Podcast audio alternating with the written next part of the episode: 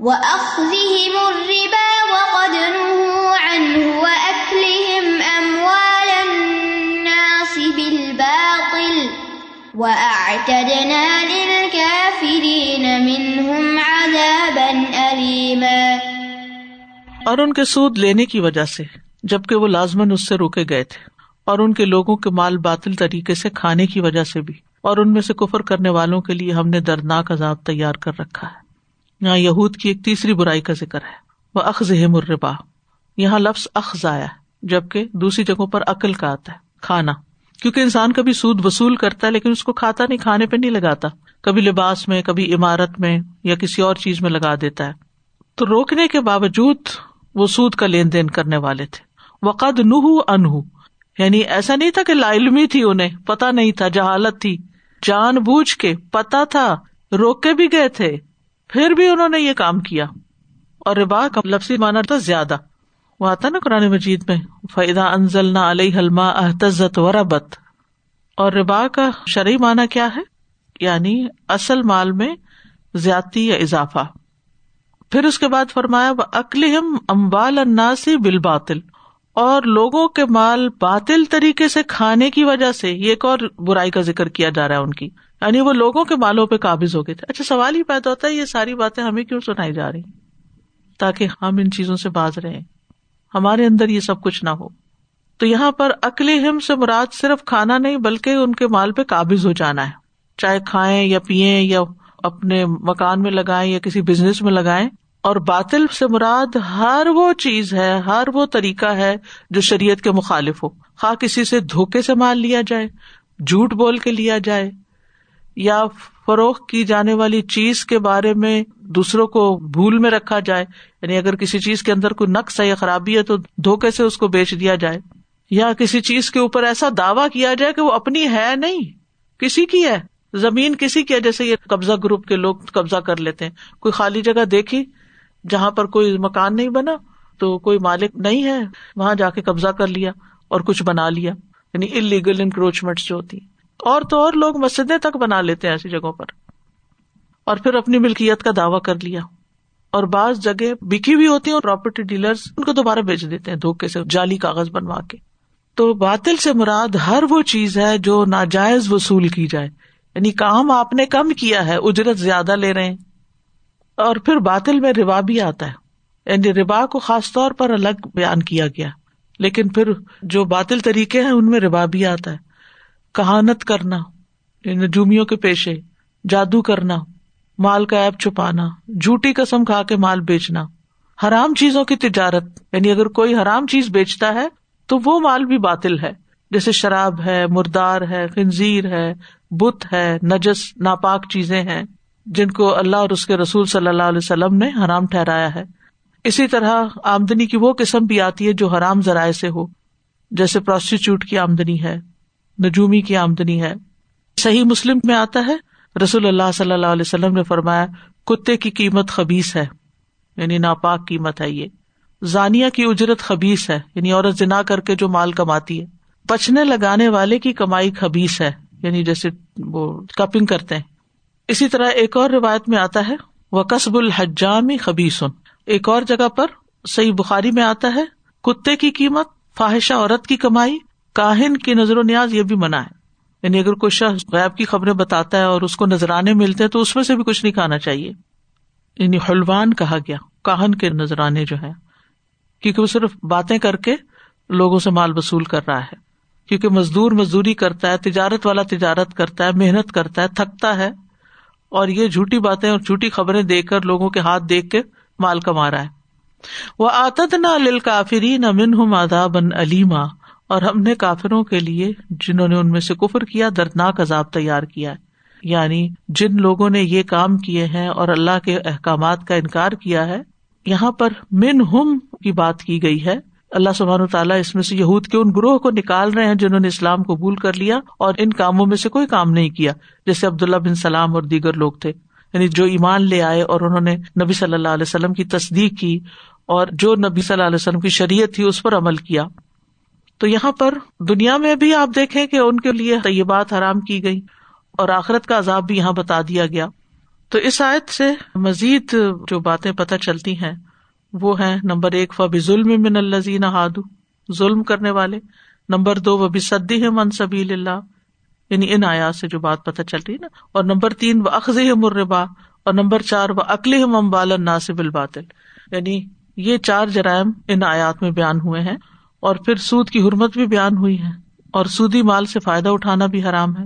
یعنی سود کی ہر شکل حرام ہے اور سودی معاملہ کرنے والے جو ہے وہ یہود کے مشابے قرار دیے گئے۔ گناہ پہ اس وقت مواخذہ نہیں ہوتا جب اس کے حرام ہونے کا علم نہ ہو۔ پتہ ہی نہ ہو کہ یہ حرام ہے۔ لیکن جب علم ہو جائے تو پھر اس پہ پکڑ ہے۔ یعنی حکم معلوم ہونے سے پہلے حرام پر مواخذہ نہیں۔ کیونکہ اس بارے میں وہ حدیث آتی ہے نا کہ رسول اللہ صلی اللہ علیہ وسلم کے کچھ صحابہ انتقال کر گئے، وہ لوگ شراب پیتے تھے، پھر شراب کی حرمت آ گئی۔ تو نبی صلی اللہ علیہ وسلم کے کچھ صحابہ نے کہا، ہمارے ان ساتھیوں کا کیا ہوگا جو شراب پیتے تھے اور مر بھی چکے ہیں؟ تو اس وقت یہ آیت نازل ہوئی کہ جو لوگ ایمان لائے اور انہوں نے نیک مال کیے، اس چیز میں کوئی گناہ نہیں جو وہ کھا چکے۔ یعنی ابھی تو حکم ہی نہیں آیا تھا، یا پتا ہی نہیں تھا ان کو، جبکہ وہ متقی بنے اور ایمان لائے۔ سورت المائدہ کی نائنٹی تھری آئے تھے ہاں احکامات کا علم ہو جائے، پھر انسان عمل نہ کرے، تو اس صورت میں پکڑ ہے۔ پھر اسی طرح یہ ہے کہ ان یہود کے کفر کی بات کی گئی۔ کیونکہ بہت سے لوگ ہیں نا، وہ کہتے ہیں کہ وہ بھی رسولوں کو مانتے ہیں اور ان کے پاس بھی کتاب ہے اور وہ بھی اللہ کو مانتے ہیں، تو وہ جنت میں کیوں نہیں جائیں گے؟ تو جب تک نبی صلی اللہ علیہ وسلم کو کوئی نہیں مانتا، اس وقت تک یعنی وہ مسلم نہیں ہو سکتا، چاہے وہ سارے امبیا کو مانتا ہو۔ چاہے وہ ساری کتابوں کو مانتا ہو۔ لیکن الراسخون في العلم منهم والمؤمنون يؤمنون بما انزل اليك وما انزل وما انزل من قبلك والمقيمين الصلاة والمؤتون الزكاة والمؤمنون بالله واليوم الآخر أولئك سنؤتيهم أجرا عظيما.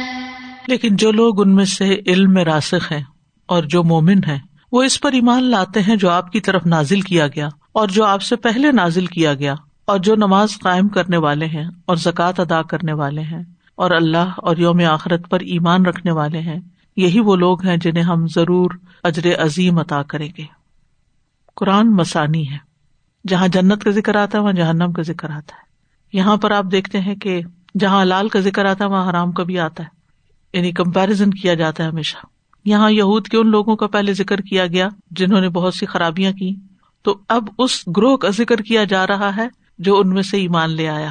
یعنی طائفہ طیبہ جو ہے، جس کی یہاں تعریف ہو رہی ہے۔ جو اسلام لے آئے، جیسے عبد اللہ بن سلام رضی اللہ عنہ۔ لا کے راسخون فل علم لیکن وہ جو علم میں راسخ ہے راسخ کا لفظ رسوخ سے ہے اور راسخ اسم فائل ہے۔ صورت عال عمران میں بھی راسخون فل علم کی بات ہوتی ہے۔ وہ راسخون فل علم یقول آمن نہ بھی کلو میں نند ربنا۔ اور جو علم میں پختہ ہے وہ کہتے ہیں ہم اس پر ایمان لائے، سب ہمارے رب کی طرف سے ہے۔ اور نصیحت قبول نہیں کرتے مگر جو عقل والے ہیں۔ تو راسخ کہتے ہیں جو ثابت یعنی جس کا علم مضبوط ہوتا ہے، جس کو اللہ پر یقین ہوتا ہے اور اس کو نیک کام پر استقامت ہوتی ہے۔ راسے کا مطلب ہوتا ہے گڑ جانا گڑے ہوئے علم میں۔ یعنی ایک دفعہ جب انہوں نے ہدایت کا رستہ اختیار کیا، تو پھر نہ دائیں دیکھا، نہ بائیں دیکھا، اسی پر جمے رہے، اطاعت کرتے رہے۔ کیونکہ بہت سے لوگ ہوتے ہیں، علم حاصل کرتے پھر دنیا میں پڑ جاتے اور پڑھا لکھا سب بلا دیتے ہیں۔ اور عمل بھی چھوڑ دیتے ہیں۔ لیکن راسخ جو ہوتے ہیں وہ نہیں چھوڑتے۔ وہ ثابت قدم ہوتے ہیں۔ تو یہود میں سے بھی کچھ لوگ ایسے تھے کہ جو ایمان لائے اور پھر وہ پلٹے نہیں، پھرے نہیں، اس میں جم گئے اور دل سے ایمان لائے۔ اور علم سے مراد یہاں شریعت کا علم ہے۔ تو راسخون کی یہاں صفت بیان کی گئی ہے، جو علم میں مضبوط ہوتے ہیں، جو انتہائی محکم ہوتے ہیں، بصیرت والے ہوتے ہیں، بات کو سمجھ کر اس کی تصدیق کرتے ہیں، اس کے سامنے سر تسلیم خم کر لیتے ہیں، وہ حقائق کو اس طرح مانتے ہیں کہ ان کے دل میں کوئی شک و شبہ نہیں ہوتا۔ پھر وہ ادھر ادھر نہیں دیکھتے اچھا یہ حکم قرآن میں آیا ہے تو پھر اچھا پھر حدیث میں بھی یہی آتا ہے اچھا تو پھر یعنی بعض لوگوں کا حال یہ ہوتا ہے کہ وہ چاہتے ہیں کہ ان کو کوئی اور راہ پتا اچھا یہ فلاں اسکالر اس کے بارے میں کیا کہتا ہے اور فلاں اس کے بارے میں کیا کہتا ہے اور فلاں کیا کہ مطلب کیا ہوتا ہے کہ اس پر نہ ہی عمل کرنا پڑے ہمیں۔ تو یہاں پر راسخون فل علم کی جو تعریف کی گئی ہے کہ جو اللہ کی رضا کی خاطر علم حاصل کر کے اس کے اندر جم جاتا ہے، تو ان کے بارے میں ایک کال ہے کہ راسخ وہ شخص ہوتا ہے کہ اس کے اور اللہ کے درمیان تقوا ہوتا ہے یعنی اللہ کا تقوا اختیار کرتا ہے۔ اس کے اور مخلوق کے درمیان آجزی اور ان کے ساری پائی جاتی ہے۔ بندوں کے ساتھ آجزی اختیار کرتا ہے۔ اس کے اور دنیا کے درمیان بے رغبتی پائی جاتی یہ زہد ہوتا ہے اس کے اندر۔ اس کے اور اس کے نفس کے درمیان مجاہدہ پایا جاتا ہے۔ یعنی سب سے بڑا جہاد وہ اپنے ہی نفس کے خلاف کر رہا ہوتا ہے۔ یہ ہوتے ہیں راس خون فل علم یعنی اپنے نفس کو ڈھیل نہیں دیتے۔ جو اللہ کا حکم ہے وہ حکم میں پسند ہے یا نہیں؟ اے نفس، تو نے یہ کرنا ہی کرنا ہے۔ جتنی بھی نیند آئی ہے، نماز تو پڑھنی ہی پڑھنی۔ اور جو چیزیں اللہ کو پسند نہیں، ان سے تو بچنا ہی بچنا ہے۔ اللہ کو نہیں پسند تو مجھے بھی نہیں۔ ول اور ایمان لانے والے۔ یعنی مومن وہ جو ایمان کی صفت سے موصوف ہوتے ہیں اور جو چھ بنیادی چیزوں پہ ایمان لاتے ہیں، اللہ پر، فرشتوں پر، کتابوں پر، رسول پر، آخرت کے دن پر، تقدیر کے اچھا برا ہونے پر۔ تو راس خون اور عام مومن یو منون بیما ان ضلع کا وہ ایمان لاتے ہیں جو آپ کی طرف نازل کیا گیا یعنی محمد صلی اللہ علیہ وسلم پر۔ وہ ما ان ضلع من قبلک اور جو آپ سے پہلے نازل کیا گیا۔ یعنی وہ وہی جس کی آپ تلاوت فرماتے ہیں یعنی قرآن مجید کی شکل میں، اور باقی بھی آسمانی کتب اور صحیفوں پر وہ ایمان لاتے ہیں۔ جیسے تورات، انجیل، زبور، ابراہیم اور موس علیہ السلام کے صحیفوں پر۔ تو یہاں اہل کتاب میں سے ایمان لانے والوں کی بات ہو رہی ہے کہ مومن کون ہے جو آپ کی طرف نازل کی گئی چیز کو مانتے ہیں۔ اور جو آپ سے پہلے نازل کی گئی اس کو بھی مانتے سورت البکرا کے شروع میں بالکل یہ کرائٹیریا دے دیا گیا۔ ول مقیمین اور وہ نماز قائم کرنے والے اب یہاں مقیمین آ گیا ہے جو کہ منسوب ہے۔ باقی مؤمنون اور راسخون جو ہے مرفو ہے۔ تو ایسا کیوں ہے؟ یہ ان کی مدح کی وجہ سے ہے۔ یعنی وہ ام دہا المقیمین السلات یعنی کلام کا جب یہ انداز ہوتا ہے کہ ایک انداز میں بات کرتے کرتے ایک دوسرا انداز اختیار کر لیا جاتا ہے، تو توجہ دلانا بھی مقصود ہوتا ہے۔ اور اس چیز کا احساس دلانا کہ یہ بڑی اہم چیز ہے۔ تو نماز کی اہمیت کے پیش نظر یہاں مقیمین السلاد کہا گیا۔ یعنی راس خون اور پھر آگے زکات دینے والوں کے لیے بھی یہی۔ اور یہاں مقیمین کے انسان ایک دم چونکے کہ یہ کیوں ایسے ہو گیا؟ سیگا پلٹ کیوں گیا؟ بدل کیوں گیا؟ تو یعنی انسان کو غور و فکر کروانے کے لیے یہاں پر تبدیلی آئی ہے۔ واللہ عالم۔ اور مقیمین سلاد کون ہوتے ہیں؟ جو نماز درست طریقے سے ادا کرتے ہیں، مکمل طریقے پر ادا کرتے ہیں، شرائط، ارکان، واجبات کے ساتھ، اور اس میں فرض، نفل سب شامل ہیں۔ ولمتون زکات پھر آپ دیکھ رہے راسخون، مؤمنون، مؤتون، اور بیچ مقیمین۔ ولمتون زکات تو زکوٰۃ ادا کرنے والے۔ یعنی مخصوص مال میں مخصوص مقدار نکالنے والے، جس کو مخصوص جگہوں پہ خرچ کیا جاتا ہے۔ اور مال کے چار اصول ہیں کہ اس سے تجارت کا ارادہ ہو، چرنے والے چوپائے ہوں، کھیت اور پھل ہوں، نقدی، سونا، چاندی یا اس کے قائم مقام۔ اور بعض علماء نے یہاں زکوٰۃ سے مراد نفس کی زکات بھی لیا ہے۔ زکات نفس کدف لہ من زکا کدف لہ من تزکا۔ اور دونوں ہی مطلوب ہو سکتے ہیں۔ مال کی زکات بھی اور نفس کی زکات بھی۔ اور نفس کی زکات کیا ہوتی ہے کہ اپنے نفس کو بری چیزوں سے پاک کرنا۔ ولم اب اللہ ولیوم الآخر۔ اور اللہ اور یوم آخرت پر ایمان لانے والے۔ یہاں بھی مومنون آیا پھر۔ یعنی اللہ کی ذات پر ایمان لانے والے، اس کی ربوبیت پر ایمان لانے والے، اس کی الوحیت پر ایمان لانے والے، اس کے اسماء و صفات پہ ایمان لانے والے۔ اور آخرت کے دن پر ایمان لانا یعنی موت کے بعد سے لے کر یعنی باس حشر سرات میزان شفات جنت، جہنم، یہ سب چیزیں، اسی طرح قبر کے عذاب اور نعمتوں کے اوپر ایمان، یہ سب آخرت کے اوپر ایمان لانے میں شامل ہے الا کا سنتی اجرن عظیم ان لوگوں کو ہم ضرور اجر عظیم عطا کریں گے۔ الا کا دور کا اشارہ، تعظیم کے لیے، ٹھیک ہے؟ کون ہے یہ الا کا الراسخون، المومنون، المقیمین، الموتون، المومنون، ٹھیک ہے؟ اور پھر سنوتیم کو سیو اتیم بھی پڑا گیا ہے دوسری کی رات میں۔ کہ اللہ سبحان تعالیٰ ضرور ان کو دے گا۔ سین جو ہے تاکید کے لیے یہاں اجرن عظیمہ۔ اجرن نکرا ہے۔ اس میں ہی بڑائی پائی جاتی ہے۔ تو مزید عظیم کی صفت لائی گئی۔ بہت ہی بڑا۔ اور وہ کیا ہے؟ للذین احسن الحسن و زیادہ جن لوگوں نے نیکی کی، ان کے لیے نہایت اچھا بدلا اور کچھ زیادہ بھی ہے۔ اللہ کا دیدار بھی ہے۔ اور اہل کتاب کے ایمان لانے والوں کے لیے تو دوہرا اجر ہے، جسے حدیث میں بھی آتا ہے۔ رسول اللہ صلی اللہ علیہ وسلم نے فرمایا، تین لوگ ایسے ہیں جنہیں دگنا ثواب ملے گا۔ ایک وہ جو اہل کتاب میں سے اپنے نبی پر اور پھر محمد صلی اللہ علیہ وسلم پر ایمان لایا تو جو ریورٹس ہوتے ہیں، ان کے لیے دگنا اجرا ان کو یہ بشارت دی جانی چاہیے تاکہ ان کو موٹیویشن ہو۔ دوسرا وہ غلام جو اللہ تعالیٰ کا اور اپنے مالکوں کا حق ادا کرتا ہے۔ یعنی جاب اور ڈیوٹی بھی پوری پوری کرتا ہے اور سات نمازیں بھی پوری پڑتا ہے۔ اور تیسرا وہ جس کے پاس کوئی لونڈی ہو، پھر اس سے اچھی طرح تعلیم اور ادب سے آراستہ کر کے آزاد کر دے اور پھر اس سے نکاح کر لے، تو اسے دوہرا ثواب ہے۔ تو اس آیت سے ہمیں خاص طور پر علم میں رسوخ کی فضیلت پتہ چلتی ہے۔ ایک علم ہوتا ہے جو اوپر اوپر کا سرفس کا ستی علم، اور یہ اکثر طالب علموں کے پاس ہوتا ہے۔ یہ بھی پڑھ لیا، وہ پڑھ لیا، وہ پڑھ لیا، وہ پڑھ لیا، ظاہری ظاہری۔ اور ایک ہوتا ہے اسپیشلسٹ ہونا، اس میں خوب ریسرچ کرنا اور اس کی ڈیپتھ میں جانا یعنی علم جو ہے اس کا سفر کبھی ختم نہیں ہونا چاہیے۔ تو رسوخ کیا ہوتا ہے؟ کوئی چیز گڑتی کب ہے زمین میں؟ جب وہ اندر اندر ڈگ ہوتی ہے، نیچے جتنی چیز اندر زیادہ جائے گی، اتنی ہی گڑی ہوئی ہوگی۔ مثلا آپ دیوار میں کیل ٹوکتے دو ٹکائیوں سے آپ دیکھیں گے وہ کیل پھر گر جائے گا۔ لیکن اگر زیادہ سے زیادہ حصہ اندر چلا گیا تو وہ گرے گا نہیں بہت مضبوط ہوگا۔ ایسے ہی جو شخص علم کے ساتھ جڑا رہتا ہے اور گہرائی میں جاتا رہتا ہے، جاتا رہتا غور و فکر کرتا رہتا ہے قرآن میں، تو اس کا علم پھر پختہ ہو جاتا ہے۔ اور علم جو ہے وہ ایمان کا سبب ہے۔ جتنا جتنا علم پختہ ہوتا ہے، اخلاص کے ساتھ حاصل کیا ہوا، اتنا اتنا ایمان مضبوط ہوتا ہے۔ اور جتنا جتنا ایمان مضبوط ہوتا ہے، اتنے اتنے انسان کے اعمال درست ہوتے ہیں۔ اور پھر جتنا انسان کا علم مضبوط ہوتا ہے نا، تو اس کی بصیرت میں بھی اضافہ ہوتا ہے۔ اور انسان کے اندر سے شکوک و شبہات نکل جاتے ہیں۔ بحث اور جھگڑے ختم ہو جاتے ہیں۔ اس کے دل کو ایک اطمینان ہو جاتا ہے۔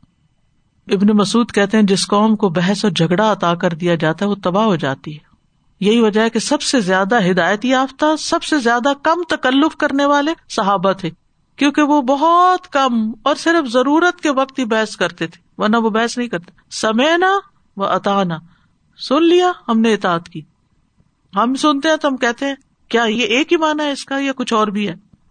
اور اس آئے سے یہ پتا چلتا ہے کہ ایمان اس وقت مکمل ہوتا ہے جب نبی صلی اللہ علیہ وسلم پر ایمان لایا جائے اور آپ کے آخری نبی ہونے کا اس بات کیا جائے اور پھر نماز قائم کرنے اور زکوٰۃ ادا کرنے کی فضیلت ہے، خاص طور پر اس آیت میں اس کا ذکر کیا گیا۔ اور ایمانیات میں اللہ پر ایمان اور آخرت پر ایمان سب سے اہم ہے۔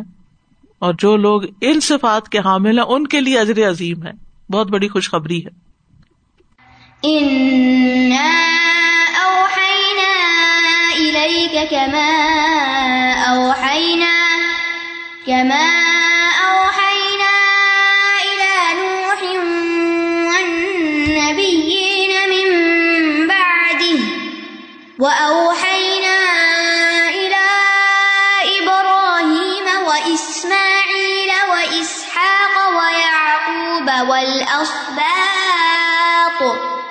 والأسباط وعيسى وأيوب ويونس وهارون وسليمان وآتينا داود زبورا بے شک ہم نے آپ کی طرف وہی کی، جس طرح ہم نے نو اور اس کے بعد دیگر امبیا پر وہی کی، اور ہم نے ابراہیم، اسماعیل، اسحاق، یعقوب اور اولاد یعقوب، عیسیٰ، ایوب، یونس، ہارون اور سلیمان علیہ السلام کی طرف وہی کی اور ہم نے داود علیہ السلام کو عطا کی۔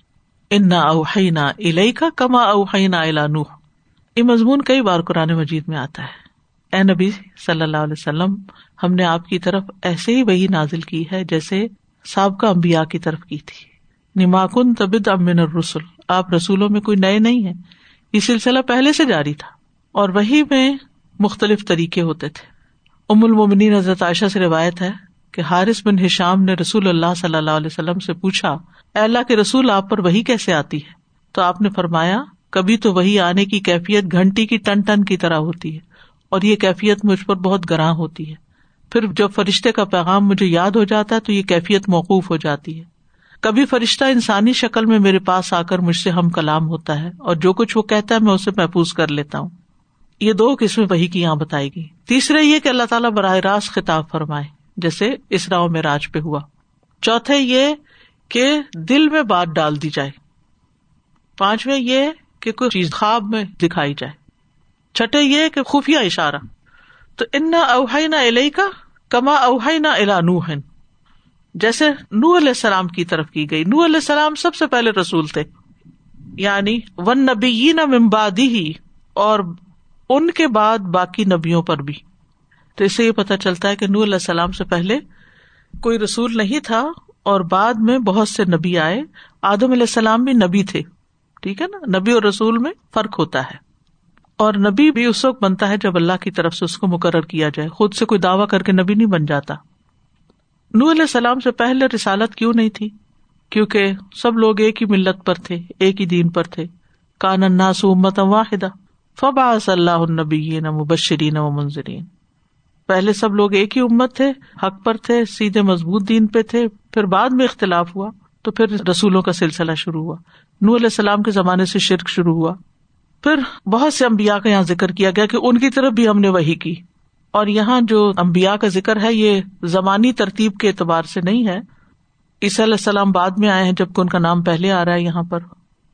اسی طرح یہاں پر ہارون علیہ السلام کا ذکر ہے بعد میں، سلیمان علیہ السلام کا پہلے داود علیہ السلام کا بعد میں ہے۔ اور یہاں جو اسبات کا لفظ آیا نا، خاص طور پر، اس سے مراد وہ امبیا ہے جو بنی اسرائیل کے بارہ قبائل میں سے تھے۔ ان کا تعلق یعقوب علیہ السلام کی اولاد سے تھا۔ تو اسبات یعقوب علیہ السلام کی اولاد کے لیے آتا ہے۔ اس سے یہ مطلب نہیں کہ یوسف علیہ السلام کے بھائی، ٹھیک ہے؟ یعنی ان بھائیوں کے بیٹوں میں پھر نبی پیدا ہوئے۔ اور داؤد کو ہم نے زبور عطا کی۔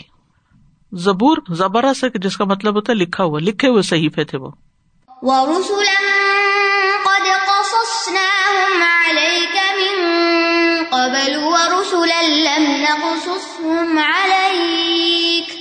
وكلم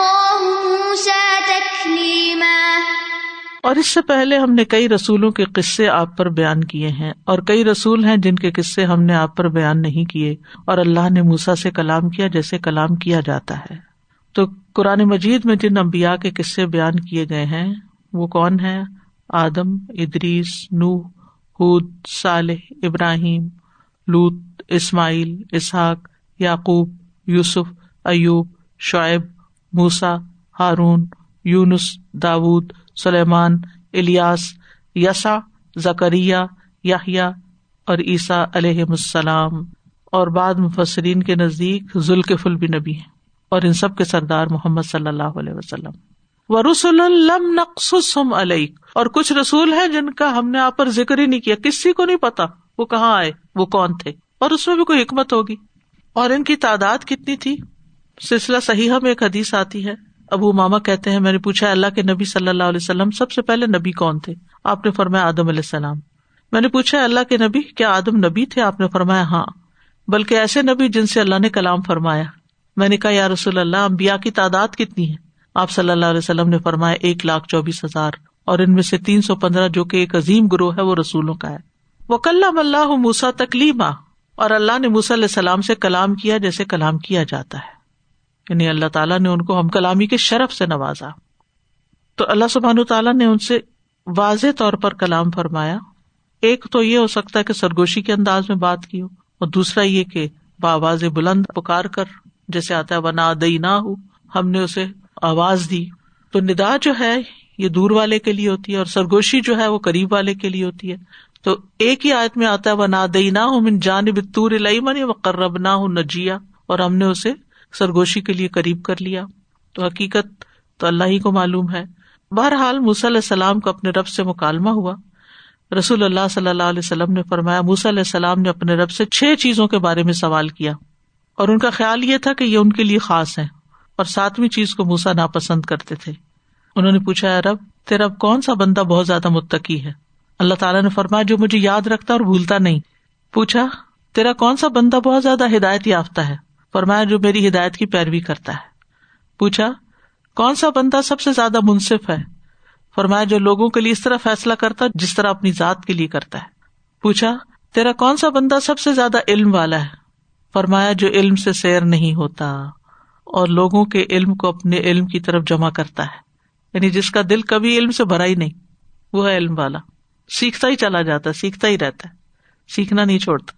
پوچھا، تیرا کون سا بندہ سب سے زیادہ معزز ہے؟ فرمایا، جو مقابل پہ قدرت پانے کے باوجود معاف کر دے۔ پوچھا، تیرا کون سا بندہ سب سے زیادہ مالدار ہے؟ فرمایا، جس کو جو کچھ دیا جائے اس پہ راضی ہو جائے۔ کنات پوچھا، تیرا کون سا بندہ سب سے زیادہ فقیر ہے؟ فرمایا، جس کی حالت ناقص کر دی گئی ہو یعنی ضرورت سے زیادہ چاہنے والا، وہ فقیر ہے۔ پھر اسی طرح علیہ السلام نے ایک مرتبہ اپنے رب سے پوچھا کہ جنت والوں میں سب سے کم درجے کا کون سا آدمی ہوگا؟ تو اس کے بارے میں پھر وہ حدیث آتی ہے صحیح مسلم میں۔ اللہ تعالیٰ نے فرمایا، وہ ایک آدمی ہوگا جو سارے جنتیوں کے جنت میں داخل ہونے کے بعد جنت میں داخل ہوگا۔ اس آدمی سے کہا جائے گا، جاؤ جنت میں داخل ہو جاؤ۔ وہ آدمی عرض کر ارب میں کیسے جاؤں؟ سب لوگوں نے اپنی اپنی جگہ متعین کر لی، اپنے اپنے مراتب چلے گئے۔ اللہ تعالیٰ فرمائے گا، کیا تو اس پہ راضی ہے کہ تجھے اتنا ملک دیا جائے جتنا دنیا کے بادشاہ کے پاس تھا؟ وہ کہے گا ارب میں راضی ہوں۔ اللہ تعالیٰ فرمائے گا، جاؤ ہم نے تمہیں اتنا دیا، اور اتنا ہی اور اور اتنا ہی اور اور اتنا ہی اور اور اتنا ہی اور اور اتنا ہی اور۔ پانچویں مرتبہ آدمی کہے گا، رب میں راضی ہو گیا۔ اللہ تعالیٰ فرمائے گا، یہ بھی لو اور اس کے دس گنا اور بھی لے لو۔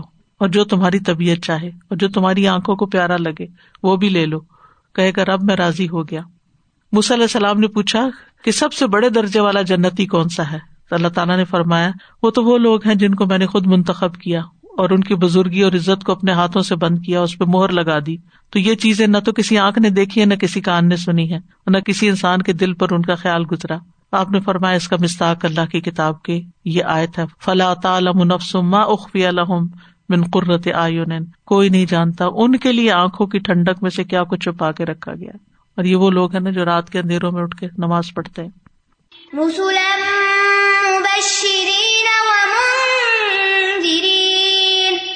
ومنذرين لئلا يكون للناس على الله حجة بعد الرسل. وكان الله وكان الله عزيزا حكيما.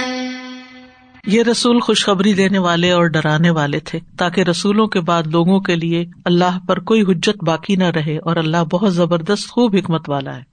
رسولن مدح کے طور پر منسوب واقع ہوا ہے۔ یعنی ہم نے رسولوں کو بھیجا۔ یعنی میں نے اپنے بندوں کی طرف رسول بنا کے بھیجا جو میری اطاعت کرتے ہیں، میرے رسولوں پہ ایمان لاتے ہیں، تاکہ یہ رسول ان کو دنیا اور آخرت کی خوش نصیبی کی خبریں دیں اور بدبختی سے ڈرائیں۔ ان کو جو مجھے اور میرے رسولوں کو جٹلاتے ہیں، نافرمانیاں کرتے ہیں۔ لے اللہ یقون اللہ سے اللہ حجت ان باد رسول تاکہ لوگوں کے پاس اللہ کے خلاف رسولوں کے آنے کے بعد کوئی حجت نہ رہے۔ یعنی جو سرات مستقیم پہ نہ چلیں گے، ان کے پاس کوئی ازر بہانا نہیں ہے، کیونکہ اللہ نے رسول بھیج دیے۔ قیامت کے دن بھی ان کے پاس کوئی ازر نہیں ہوگا۔ تو یاد رکھیے، رسول بندوں پر حجت ہے اللہ تعالیٰ نے ازر ختم کرنے کے لیے رسولوں کو بھیجا۔ وکان اللہ عزیز حکیمہ اور ہے اللہ غالب حکمت والا۔ یعنی اللہ تعالیٰ اپنے نافرمانوں سے انتقام لیتا ہے اور حکمت والا ہے۔ تو اس سے یہ پتا چلتا ہے کہ انسانوں کی طرف اللہ نے رسول اس لیے بھیجے کہ وہ لوگوں کو اللہ کی پہچان کروائے ان کے اختلافات دور کرے اللہ تعالی کے احکامات کو لوگوں پہ نافذ کرے جو حدود اللہ نے مقرر کی اس کے مطابق فیصلے کریں، نیک اعمال کی ترغیب دیں، برے اعمال سے ڈرائیں، ایسے کاموں کا بتائیں جس سے وہ اپنے رب کو راضی کر سکے اور ایک پرامن معاشرہ وجود میں آئے۔ اور پھر رسول جو ہے وہ مبشرین اور منظرین ہے خوشخبری بھی دیتے ہیں، ڈراتے بھی ہیں۔ اور انسانوں کے اپنے حال کے مطابق ہی ہوتا ہے یہ۔ یعنی ان کے پاس تو خوشخبریاں بھی ہیں اور ڈراوے بھی ہیں۔ ڈپینڈ کرتا ہے کہ کون خوشخبریوں کا مستحق ہے اور کر کے اوپر ڈراوے ہیں۔ اور پھر یہ ہے کہ اللہ سبحان و تعالیٰ نے جو رسول بھیجے ہیں، یہ بندوں پر اللہ کی رحمت ہے۔ واخر داوانا الحمد اللہ رب العالمین۔ سبحان اللہ و بحمد کا اشد اللہ اللہ اللہ انتا استخر کا و اطوب السلام علیکم و رحمۃ اللہ وبرکاتہ۔